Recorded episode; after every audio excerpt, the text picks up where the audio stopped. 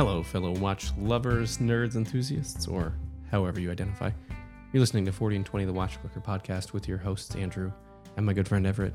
Here, we talk about watches, food, drinks, life, and other things we like. Everett, how are you? Killing it. I'm here. Just- I'm drinking a beer. I had I went to a Just baseball game slinging. tonight. I worked. I'm just like on top of the world, man. That's as I, I'm pleased to hear that. Yeah. Uh, Oh, well, and, I, and now you're making a scene. how, how are you doing, Andrew? I am good. I had a terrific weekend.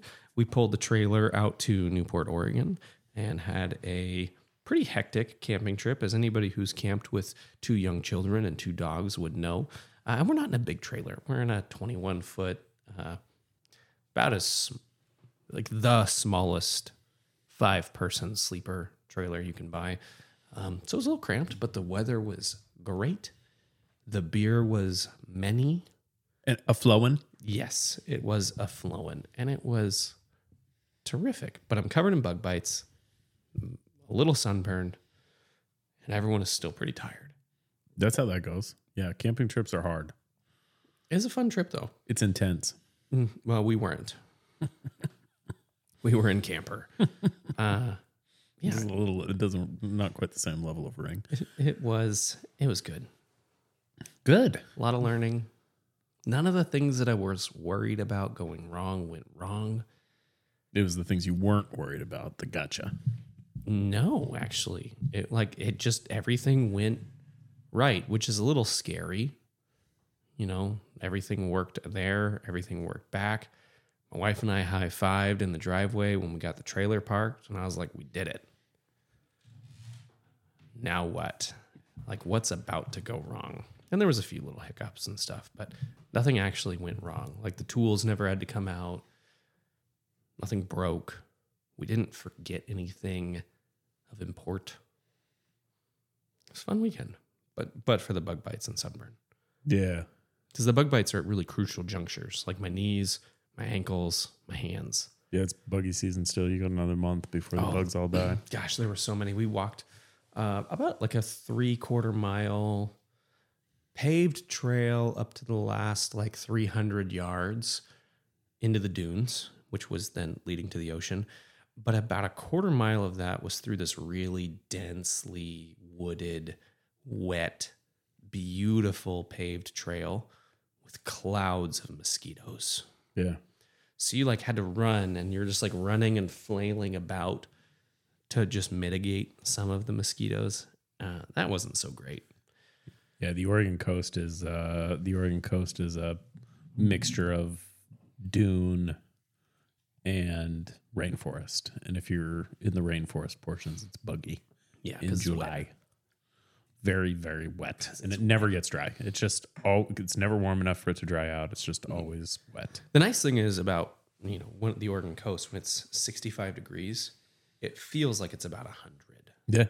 So it was about 55, 60 degrees the whole time we were out there. Just beautiful weather. But for the last day, I woke up the day we're going to pull stakes. I open the door. It's pissing rain. You didn't hear the pitter patter before that?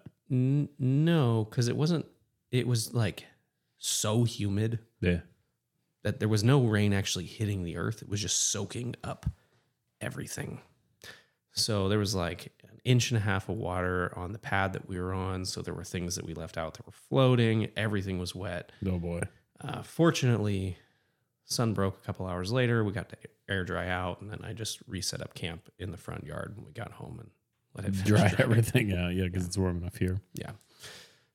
So yeah, I'm I'm good. I'm worn out, but I'm good. Well, good stuff. Glad to have you back.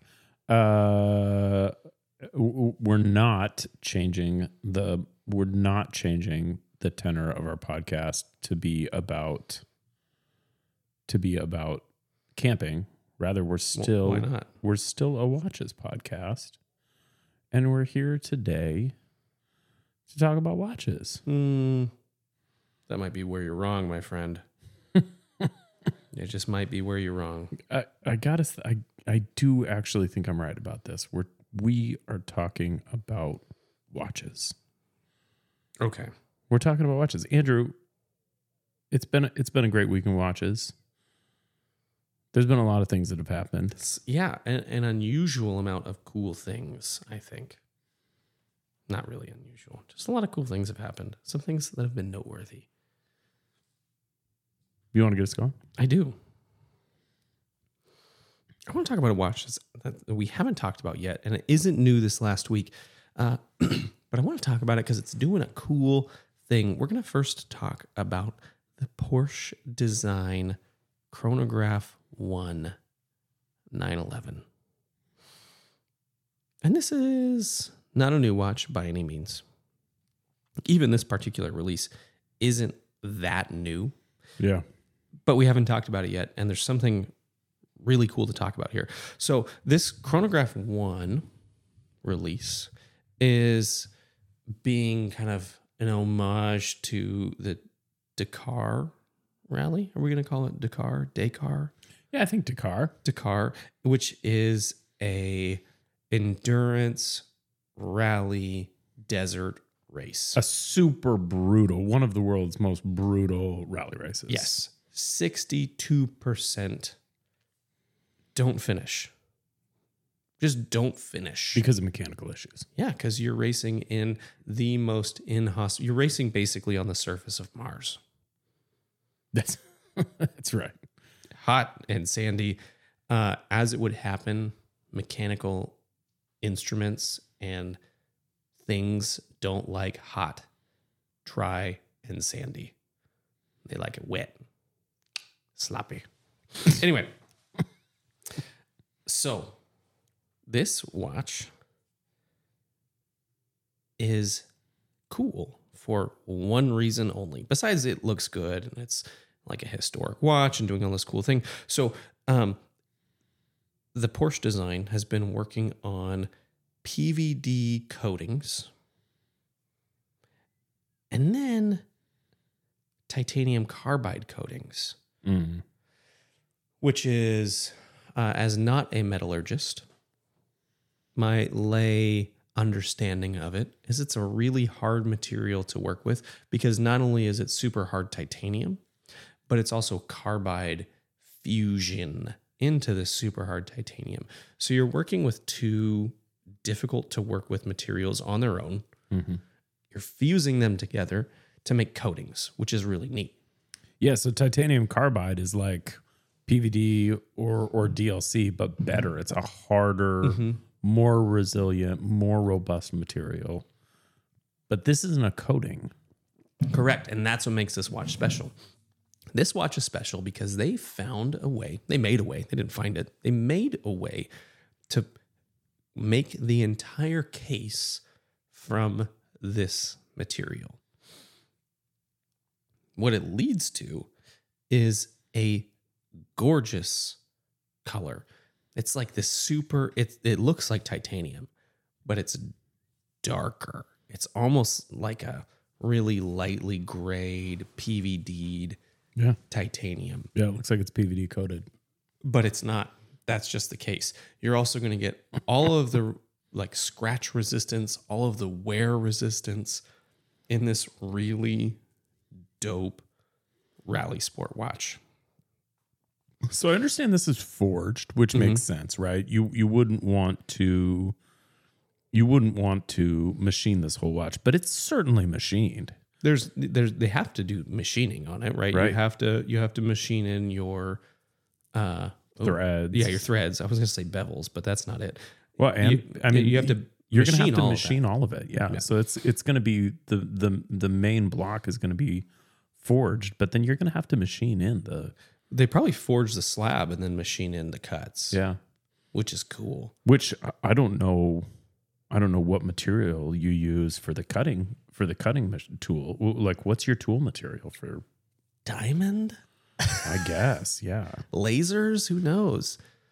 Yeah, this thing's crazy. It's super cool, and it, it's kind of, uh, it- it's it's almost pushing the cutting edge. When it is pushing the cutting edge of what we're seeing of the cutting edge. case materials, we're seeing a lot of experimentation in case materials right now, and exploration in that, you know, we see the we see Omega using a carb a carbon stuff. We're gonna we're gonna talk about another watch here in a little bit that's using some different materials for cases, and I kind of like the way luxury watches are going to broaden the horizon in case materials.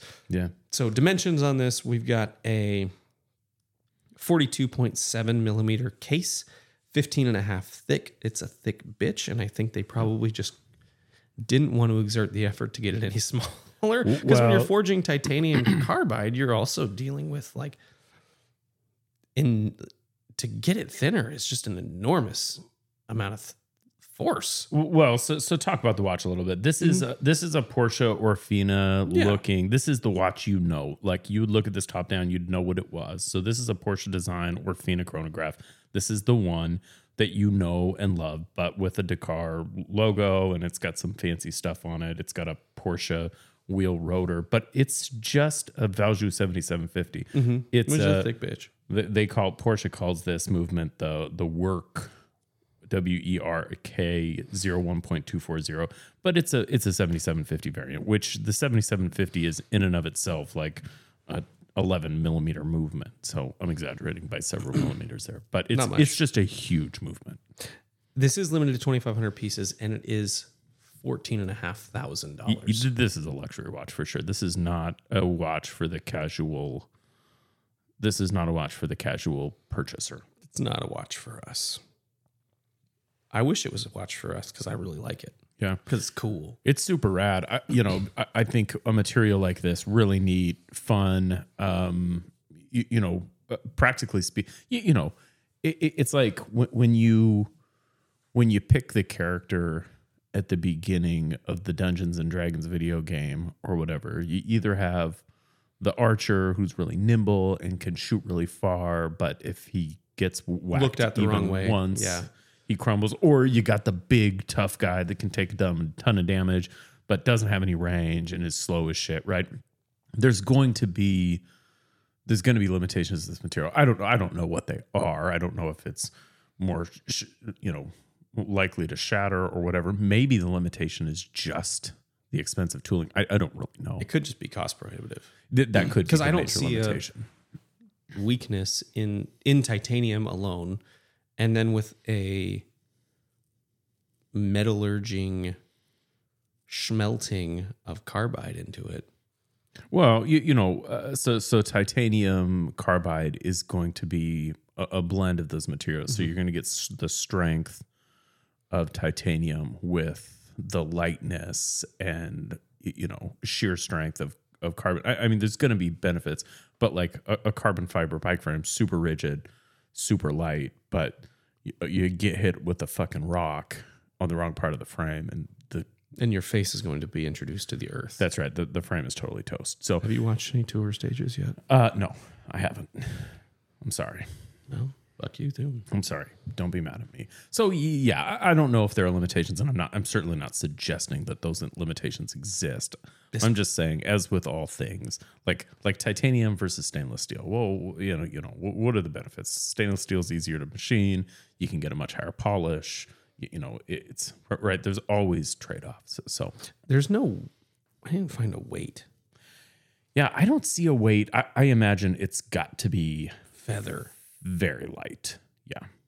The movement is the heaviest part of this watch. for for sure. And the movement obviously is steel. So, uh, but I imagine it's very very light.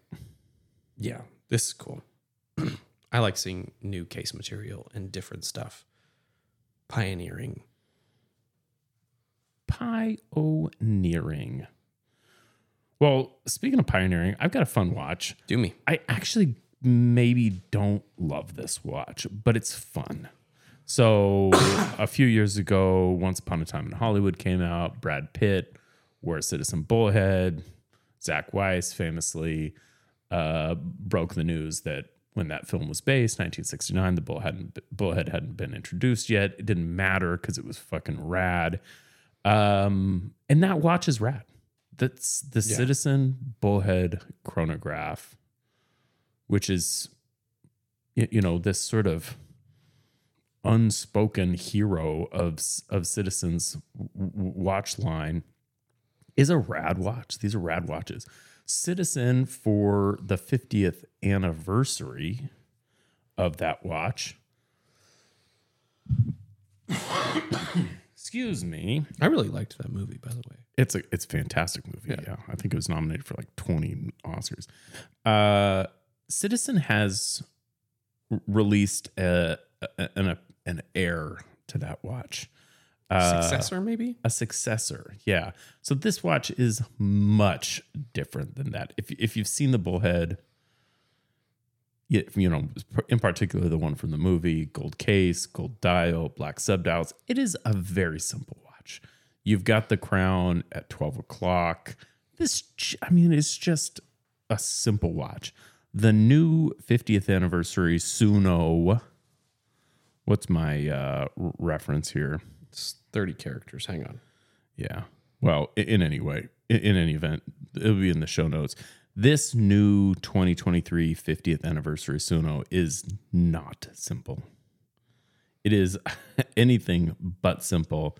And there is a lot going on. You've got an alarm, you've got a date, you've got uh, a- an eco drive um, power reserve indicator.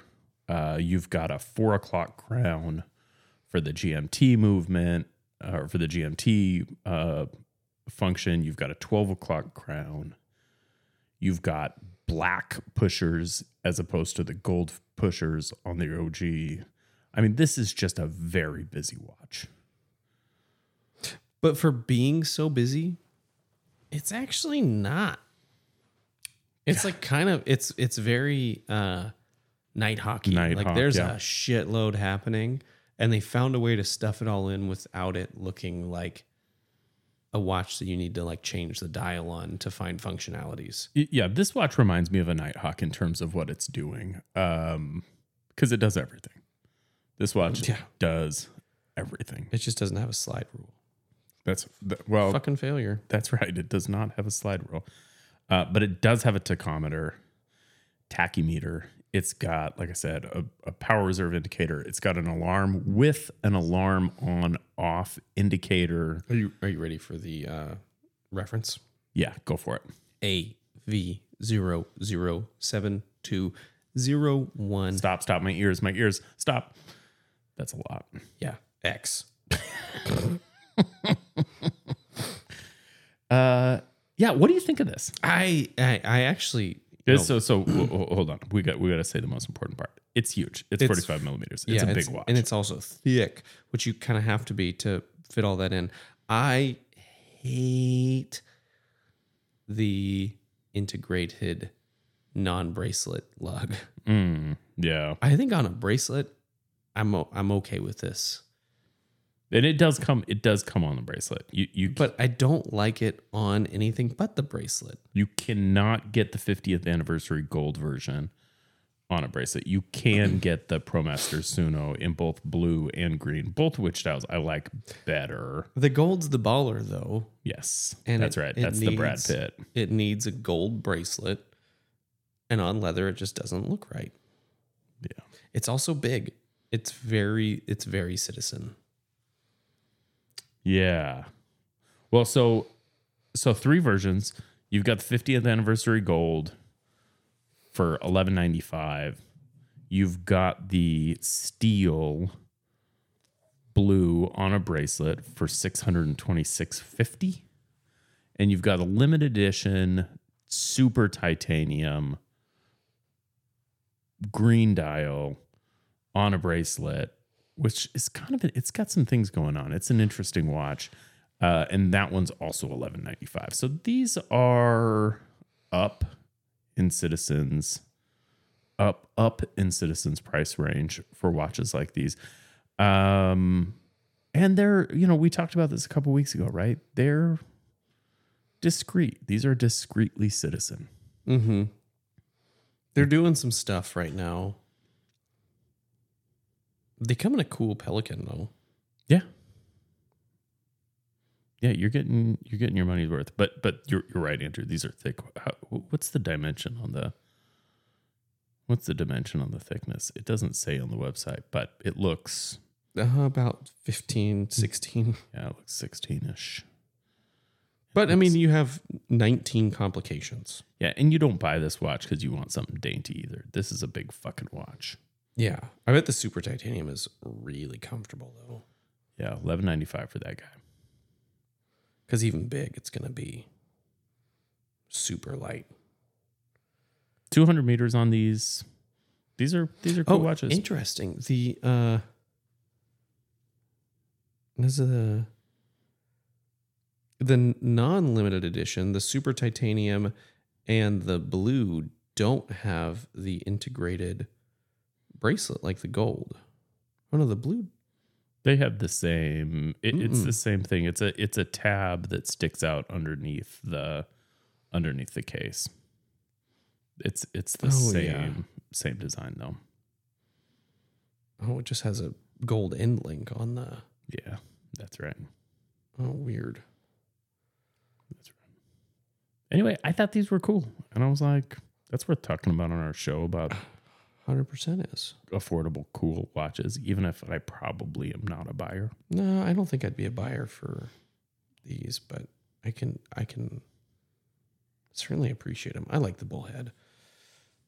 Andrew, what's next? I have another interesting case material watch for a brand ArtyA, the older sibling of Cardi B. um, so this brand ArtyA has released a watch, the AquaSaphir. And this is a brand I was not familiar with. Uh, and even looking at their website, I'm like, I don't really, this is, I don't know how I missed this. So they're an independent watch brand from Switzerland who got their start on Kickstarter and then got a little bit of ass in the way of Yvan Arpa of Hublot, Jacob and Co., Baume and Mercier, you know, just some little fellas to keep working toward whatever it is they're working toward. I'm not really sure what their goal is, but they have released an all sapphire case aqua watch. Hmm. Not a dive watch. Reason, though it looks very much like a dive watch, it has a dive bezel. It is very dive esque, all sapphire. Reason being that it's not a dive watch is that sapphire is really, really brittle. So to do any kind of machining on it is exceptionally challenging. Um, sapphire cases are not, this is not the first. What's impressive about this sapphire case is that historically, sapphire cases were very water resistant at 30 meters. Because to be able to machine the necessary space for gaskets, for pressure ratings, to really cinch things down, Mm-hmm. you shatter the case. Yeah. This watch has achieved a 60 meter water resistance rating. And to be able to double a water resistance is really cool. Yeah. So they've innovated some really creative ways to machine sapphire, to inlay things into the sapphire to be able to create the necessary pressure to protect against water intrusion without shattering the case. And these watches are beautiful. They are not my cup of tea at all. I wouldn't even want to try one on if I saw it at a table. I would look at it and be like, that's really cool. Moving on. But this is neat. Specs on it. Besides our 60 meters of water resistance, we got a 41 millimeter case. A, where's the movement? Hang on. An Ardeon exclusive. Yeah. They're probably working off Sellita being a Swiss brand. Maybe ETA. Yeah. I mean, it could be any number. Could of be any number of things. They're so they're doing some in-house stuff to it. They have a skeletonized, kind of brass-looking, maybe it's gold-plated like Yeah. rotor. Yeah. Uh, it might be rose gold. it it's beautiful. I love it. Now, here, another thing here. Um, these are 30,000 Swiss francs. Yeah. So again, For the uh, cheap one. Yeah, for the cheap one. 39,000 for the the cayenne tinted bezel Yeah. because I guess I mean, it has to do with the coloring of of sapphire and the um but these are gorgeous. I don't know who the target audience is for them. Um but look at this gray dial. This kind of meteorite gray dial on that bezel. Yeah. It's beautiful. Yeah, the, these are interesting. I, I mean, you you clearly have you, you clearly have some luxury watch chops involved in the production of this thing. You, you, if you saw this thing on Instagram, you might not. You just scroll right by it. You might just go right by it because the, the you, you know you can't thread. You can't. This can't be threaded, right? This is You can't torque it mm-hmm. at all. that's right. So the crown tube just kind of sits in there. The even the crown is machined. We, we see a lot of watches made from weird materials, and oftentimes the crown and the crown tube are still stainless. Here, the crown mm-hmm. is machined sapphire. Yeah. So this is you, you you've got to kind of know what you're getting into with this watch, and for for thirty thousand francs, you really ought to know. What and you you're probably won't. If you're dropping thirty thousand on this, it's because it's pretty and you got thirty thousand. That's right. Yeah, because it's beautiful. But yeah, it, it's with that said, it's pretty rad. Yeah, I don't like the ombre white and green dial, but that meteorite is that's fire. So I got to watch. Okay, This is a watch that I first heard of from our fearless leader, Will Gillis, a couple weeks ago. Will, the watch clicker Gillis, uh, he posted Daddy. a review of a watch I had never heard of from a brand I had never heard of. And I was like, wait a minute. This thing's really cool. So he posted a review of the Arcanaut Arc 2. And this is a watch that looks looks different than other watches in every way. in terms of the dial, in terms of the case, in terms of the hand, hands, uh, in terms of the crown. And there's nothing on this watch that looks like other watches, right? Uh, a couple of interesting things about this watch. So, first, integrated rubber strap, but not just integrated, seamlessly integrated, except for the difference in material. Uh, it- it's it's not a tiny watch. This is a 41 millimeter sport watch, 13 millimeters thick, 50 millimeters long. This is a a, a good size watch, but because of the way it curves and because of the integration, I suspect it probably wears a little bit smaller than this. But that's not the most interesting thing about this watch. The most interesting thing about this watch is that they're each piece unique in that the dials are made of a material referred to as Fordite or Detroit agate.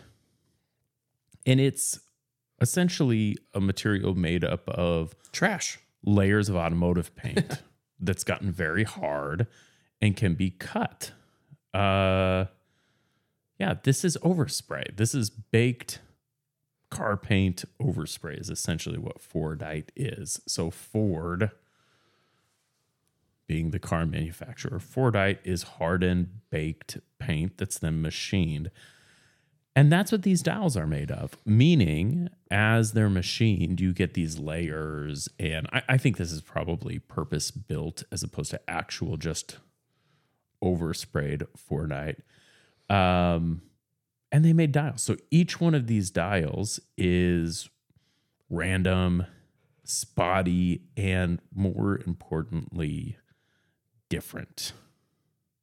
Mm-hmm. So you get to choose the dial you want, and that's the dial you get. And it's going to be the only one that looks like that. That's also true for meteorite or what, what's the material that Formex uses? The green stuff. Mother of pearl. No, no, the the green one. No, I know, anyway, I or, or mother of pearl, right? The same thing. But it's different than that because you're going to have different colors and different. Anyway, very very cool. The whole thing size is blobs. Th- that's right. Yeah, that's right. So the whole thing's blasted, including the handset. There's no text, branding, markers. Uh, it is minimalist, although it, it seems a little difficult to call this watch minimalist when you look at it. Um, It's an ode to the Fordite. That's what this watch is built around. man, it's so terrific. It's so terrific. Now, Will has his wrist to crystal measurement for which he's got this down to about 11 meters, meaning with the curve, Millimeters. what I say? It's not 11 meters. 11 millimeters, which means with the curve of the case, it's actually going to wear much smaller than that 13 millimeters would suggest. Uh, made in Denmark, maybe not made in Denmark, but a Danish company, 100 meters of water resistance.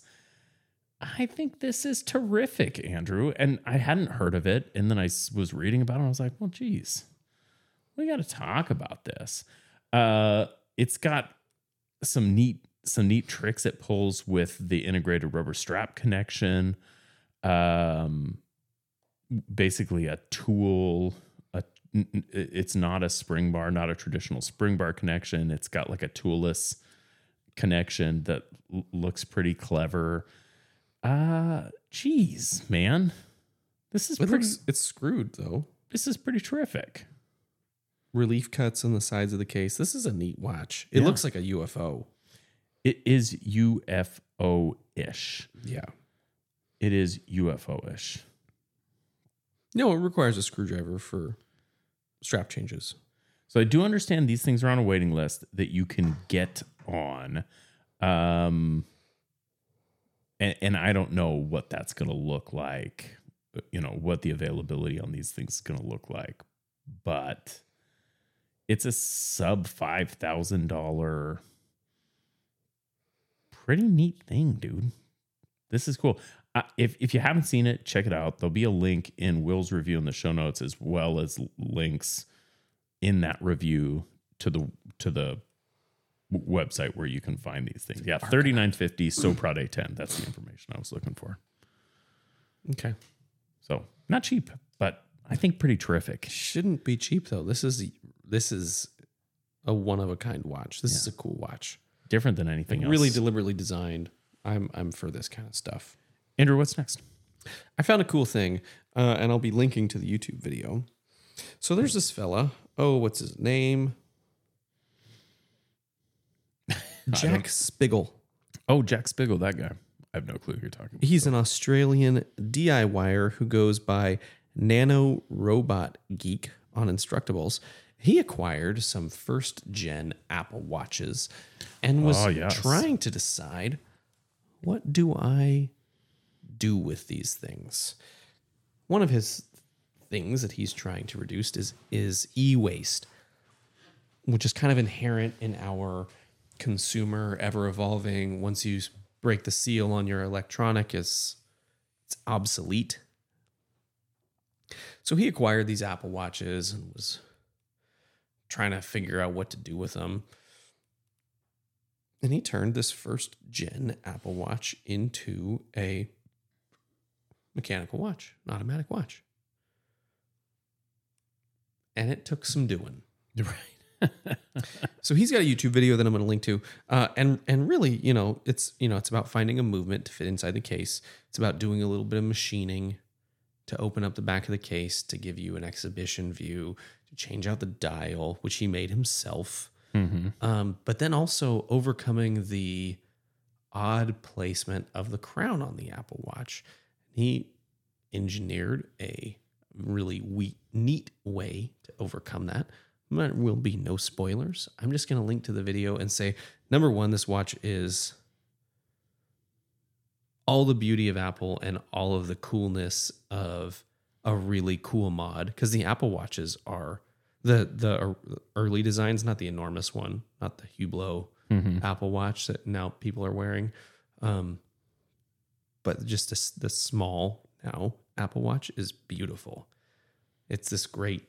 It's this. It's a design achievement. Yeah. Um, and this guy turning it into a automatic watch. I'm like, I mean, I'm ill qualified to take on this endeavor. Why shouldn't I?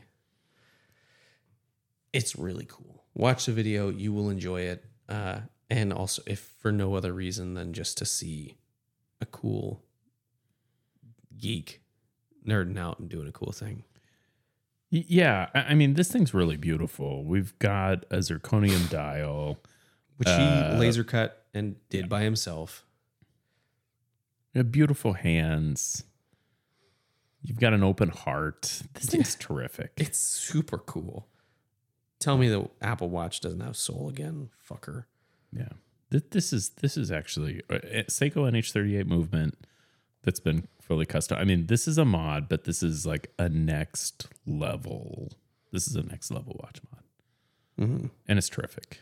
It's a yeah, the, you know, the the Time and Tide article you sent me about this thing references the uh, Swiss Alp watch final edition from Moser, uh, which is a similar, which is a similar execution, uh, an objectively stunning watch, which is hilarious, but also a, a little absurd. This is not that. This is actually just cool. Yeah. Yeah, because the the Moser is like I don't know. It's a little weird. It's a strange move to pull. Well, it's a joke, right? It's a joke. It's but it's still people bought it for 30 grand. Right.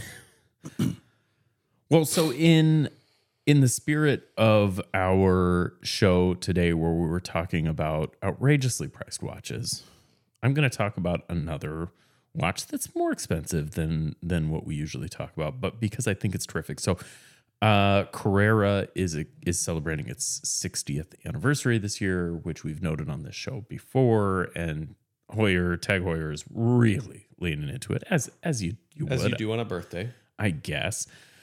Uh, earlier this year, they released the uh, the 60th anniversary glass box, um, and then just this week, just today, in fact, I read a glut of articles about a remake of probably the most sought after, one of the most sought after Carreras in existence, which is the Heuer Carrera Skipper 7754, which is uh, named after a America's Cup 1967 uh, skiing champion, right? So the 1967 America's Cup, a ship called the Intrepid won.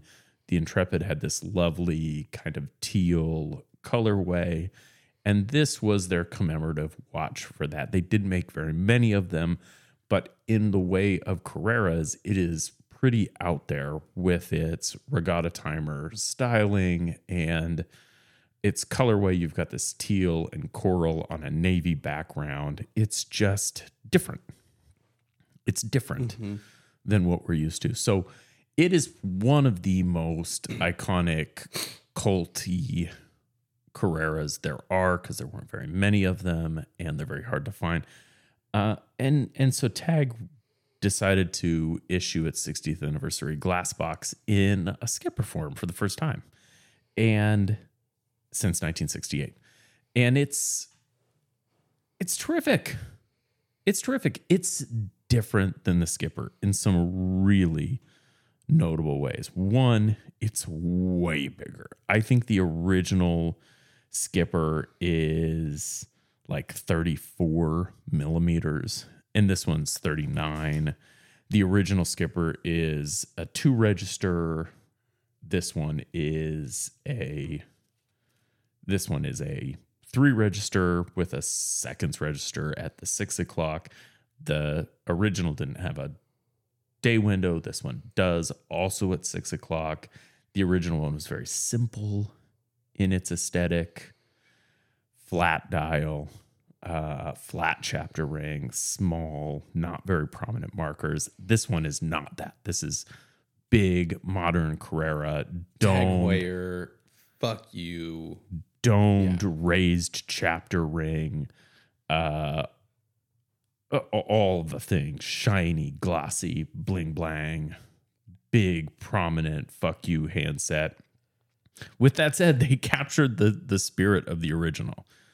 Um, yeah, this is a cool release. I think from from Tag in 2023. They captured the spirit of the original in the colorway only. How hard would it have been to keep the original pusher style?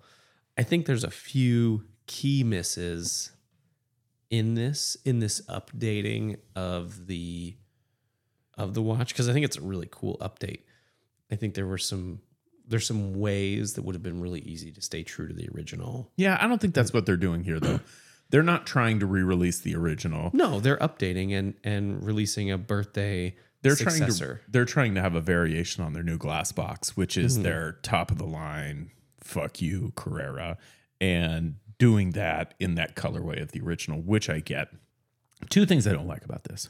W- One, I I don't mind the pushers. I know you don't like the pusher. I want I just I want original pushers. Yeah, so so uh, you, you know those classic pushers. I'm fond of them as well, Andrew.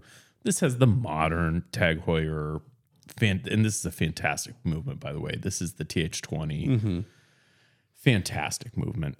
80 hour power reserve on a chronograph. Holy shit! But The sizing is perfect though. I don't like the addition of the date window or the the uh, date window. Get rid of it. I don't. I don't want a date on this watch. This shouldn't have a date. I no, you're gonna get dates wearing this watch. You don't need a date on your win- on your dial. Right. right. I also don't like the fact that they moved the skipper text to the bottom of the of the nine o'clock register. So the original says skipper at twelve o'clock, and this one says Carrera at twelve o'clock instead of skipper. That feels like a miss to me. I don't mind the six o'clock seconds register. I do mind the movement of the skipper. Well, because the six o'clock seconds register is almost deleted. It's super subtle. Yeah, that's right. It, it yeah, that you're you're right about that. I think if they had gotten rid of the date window, kept the skipper text at twelve, this would be better. But you know, you Carrera make the- text at six. Like just I don't know. they, they they make you make decisions, or put the Carrera text at the in the nine o'clock and keep that skipper prominent. But eh, eh, you know, you make decisions. I'm I, it- everybody's gonna everybody's a critic, but They kept the K shape really close, up to and including the beveling on the inside of the lugs. well, that's the Carrera case. I right. mean, like this it's is just it's just it's a Carrera. but they didn't have to, given the other changes they've made. Yeah. Right. Well, that's- I, mean, this this, is just a glass box. This is just a glass, but this is exactly the same as the glass box, the 60th anniversary. Keep the so, pushers, man. yeah. And put it on a rally strap. What the fuck? All right, now you're being silly. You can I'm- buy your I own am. rally strap. anyway, that's cool. So these are uh, not limited, which is cool. They're available now ish. They're about 6,600 francs. So I think that's 7,500 bucks. So they're not cheap, but it is That's a in line with it's a TH20 Carrera, top of the line. This thing is fantastic. That's a great value. It- I barring mean- my minor bitches. I really like this watch. I could I could wear this watch. and it's it's not offensive too. So it, it does have a 15 minute regatta timer. So that's the big difference between this and the glass box. So it's actually got a separate reference. It's not a TH20-00, it's a TH20-06 because you've got a 15 minute regatta timer, which I don't know if this is still the case, but in 1968 that was to indicate the 15 minutes that you had to get through the opening gate. So this has got that timer on it as well. cool. Cool, cool. Uh, I mean, since we're talking about Tag Heuer, uh, it's only fitting to talk about the skeleton, which I don't know that we've talked about yet. It's also not a particularly We skipped over this. We had it in the show notes one day and didn't make it there. yeah. So I wanted to talk about this. I saw it again on a hands-on review, and was like, "Oh yeah, we haven't talked about this. This is my favorite Monaco. I don't like skeleton dials. M- me either. this is my favorite Monaco. And I think this is one of my, this is, in my opinion, the best executed skeleton dial I've ever seen.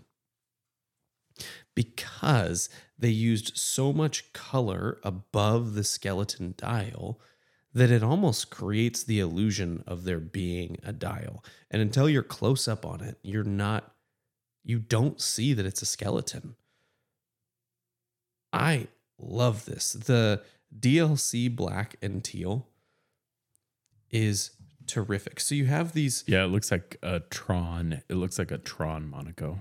Yeah, it does. You you have both of your registers outlined outlined in teal. You have teal um I don't even know what you'd call they almost look like bull bars creating that depth that you would expect on the dial. And then the way they've done the skeleton, it's dark. That almost looks like a black dial with teal highlights.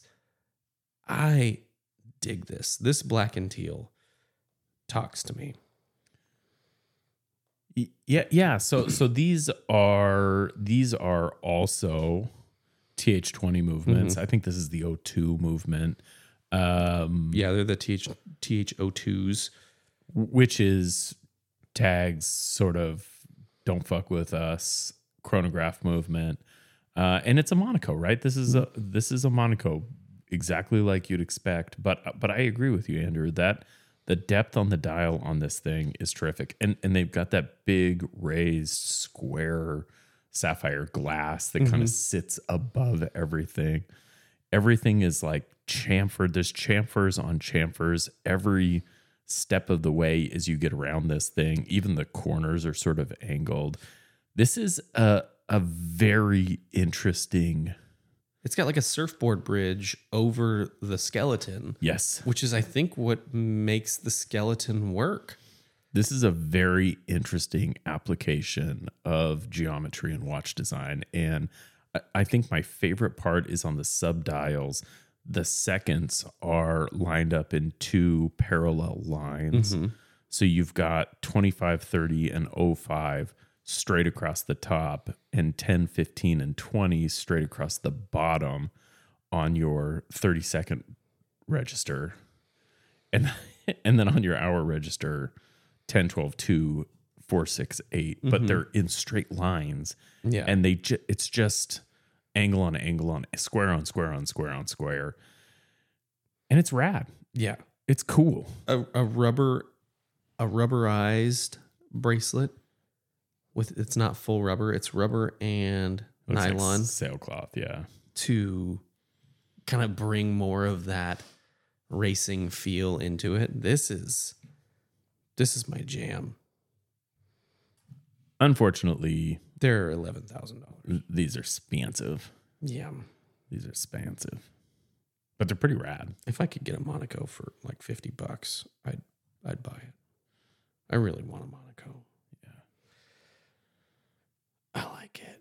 I mean, it's it's up there with the sub and the speedy and perhaps the your Cartier, the Santos as the most iconic watches, right? So you got the mm-hmm. the Navitimer, the Santos, the sub, the speedy, and I think the Monaco, right? In terms of like Recognizable. five most recognizable watches on earth. Yeah. I think it's I think it's up there with those. That that's my that's my list of five.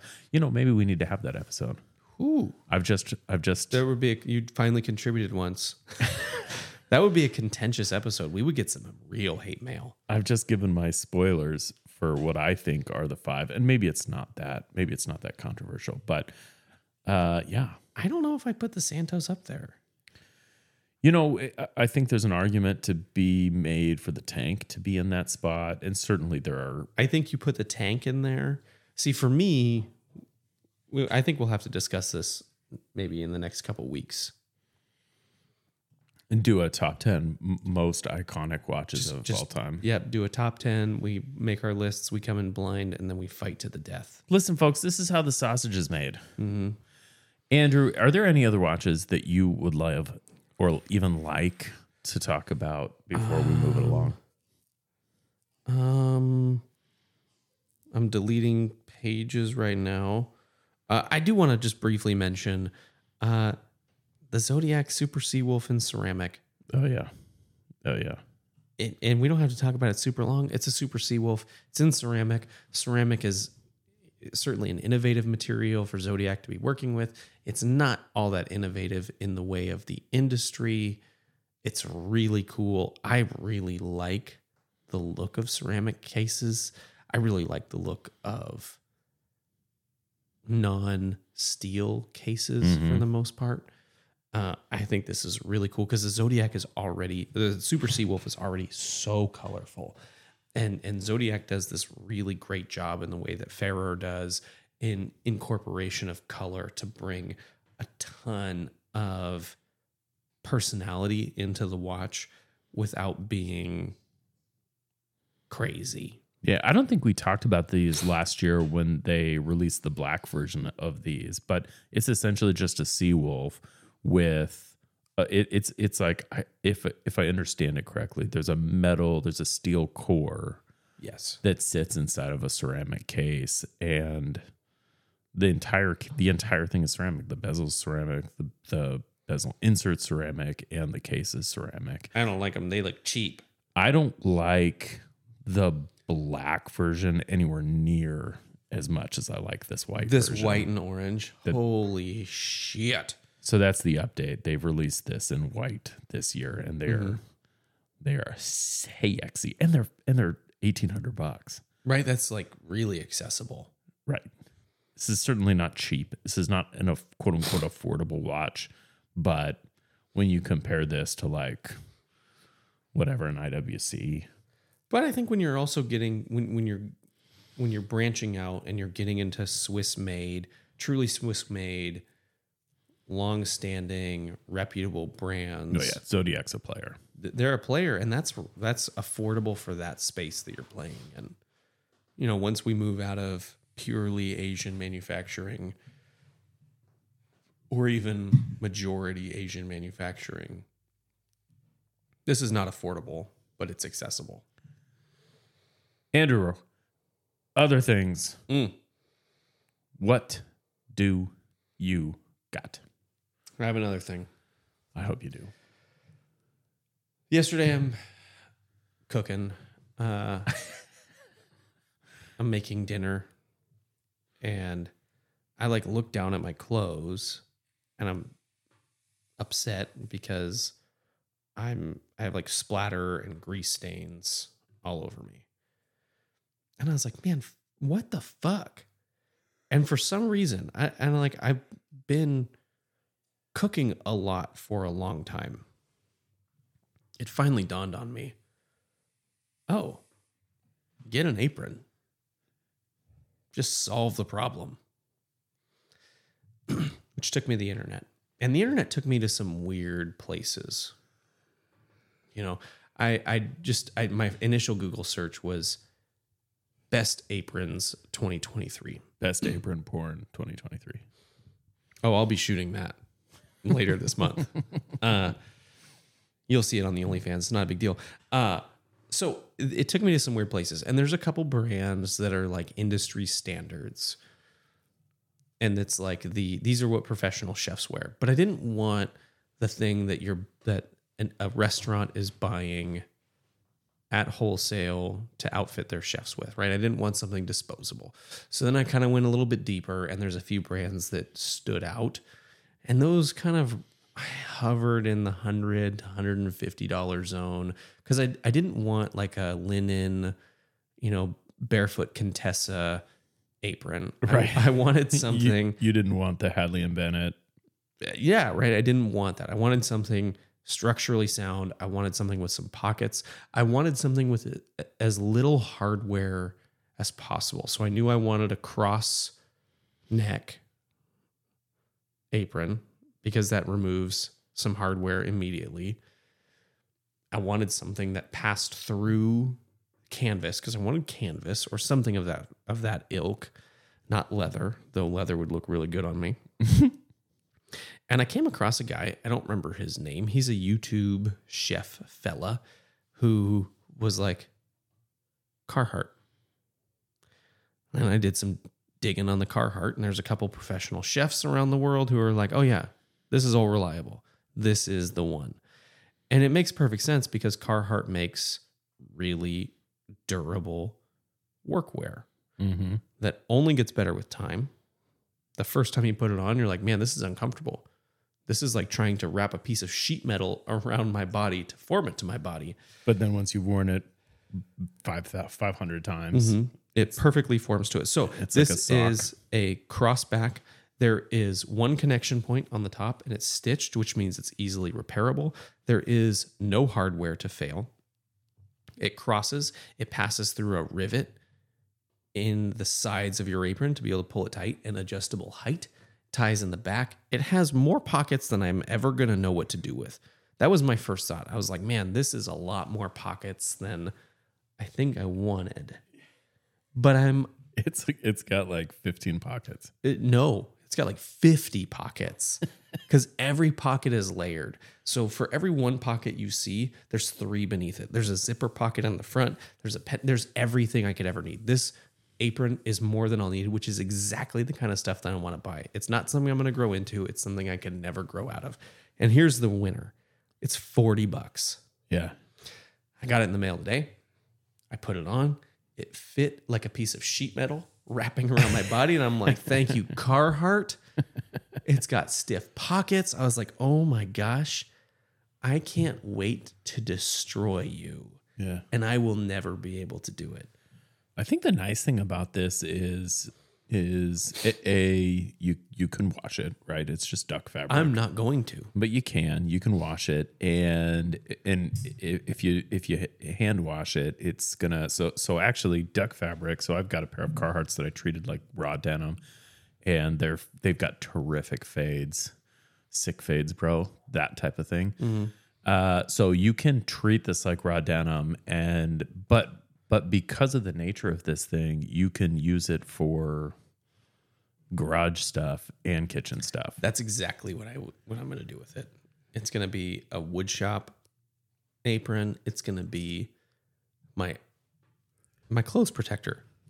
I guess I, I would say if you're going to like do small engine repair, I probably will be just wearing grubbies at that point, not my apron, yeah, you, or if you do, maybe for the purpose of contamination. maybe just give it a quick rinse before you take it into the kitchen. Yeah, I'm excited about this. Yeah, that's right. It's a little longer than I was expecting, but it's also like I'm not a tall guy, so that's like that's just sort of my life. You can get a hem too. I'm not going to. I'm just gonna. Just gonna rock it. Yeah, Cool, man. I'm excited about this. So I've got another thing, Andrew. Do me. And I know you just talked about an iOS video game Mm. recently, but I'm going to talk about an iOS video game because I got I got caught. I got unwittingly, unexpectedly caught Are you making money on Solitaire by a Clash? game. I'm not. No, I I did the thing. You so actually after you had your other thing a few weeks ago about Row. Yeah, it was last week. Uh, was that last week? Mm-hmm. Okay. Uh, So right after that, I did the same thing. I went back to the house and I was like, you know what? I need a new iOS video game. And I looked at Rome and I was like, this isn't for me. I, I'm not, this isn't my style of game and I don't think I'm going to enjoy it. But in looking at it, I found a game that I thought, now this does look like me. And it, this is a PC game that's been ported to iOS. And the review I said said one of the few iOS ports that works as well, if not better, than the original. And I was like, well, something there. I was like, that's cool. That's a cool thing. It is a rogue like or rogue light game, meaning sort of a top down dungeon crawler game. But unlike a dungeon crawler, this is sort of like a twin stick shooter, but it's just one stick, but also like bullet hell nightmare game called Vampire Survivors. And I was reading the reviews and I was like, I don't know. 30 minute levels, um, you know, 15 or 30 minute levels This looks like your style. like I don't know. This seems like, and also like Castlevania graphics. Like, uh, fuck it, I'll, it's free. I'll, I'll take a flyer. So I downloaded this thing. It's free. There are some ads, but they're not. Uh, they're not, Intrusive. uh, and they're not mandatory. So you can get sometimes you can get a revive for an ad, or if you want more gold, you can get that for an ad. But you don't have to do the ads. They make money. They've got some DLC drops that you can make money on. Uh, the one thing that it doesn't have that I at least I don't think it has is the ability to just pay the manufacturers and skip all the ads, which I don't love. But but the ads aren't there unless you ask for them. They're, the ads don't Oh, pop it's like up. watch automatically. ad for X. Like if you want to revive, what you can you can do so by watching this ad. Um, but they're not you you no, never have to watch them if you don't want to. Uh, and the game is perhaps the most addictive game I've ever played in my life.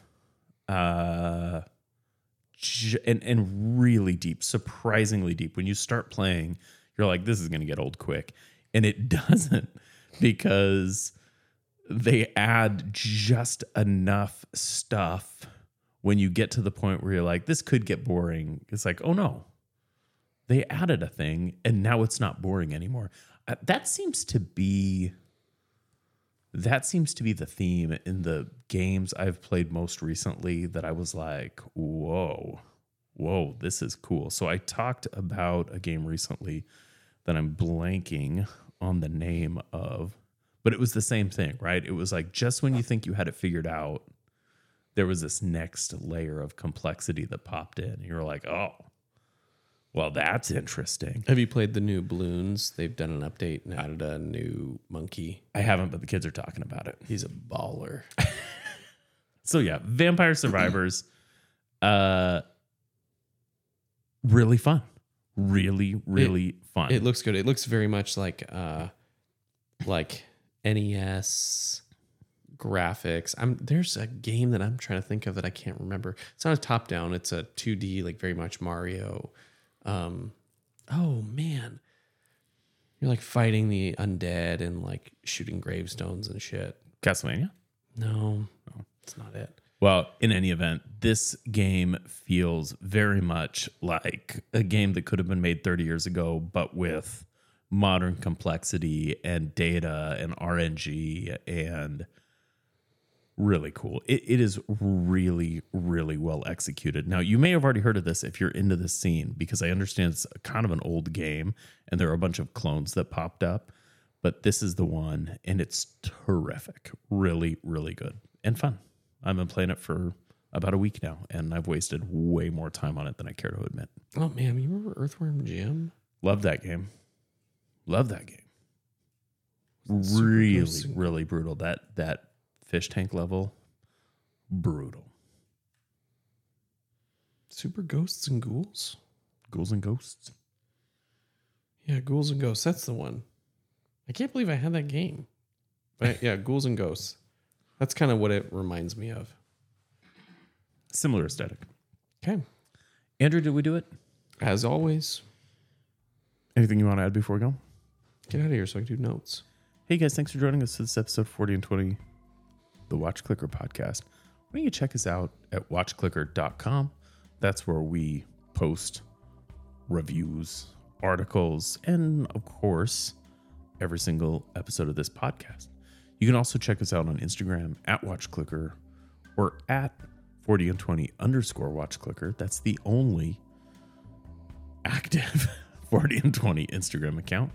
And if you want to support us, and oh boy, we hope you do, because this is expensive and we get paid nothing, you can do that at patreon.com slash 40 and 20. Those of you who are already supporting, thank you so much. You're the one that you're the ones that make this all possible because hosting and hardware and software is not cheap and it's all subscription patreon.com slash 40 and 20 and don't forget to tune back in next thursday for another hour of watches food drinks life and other things we like Bye bye.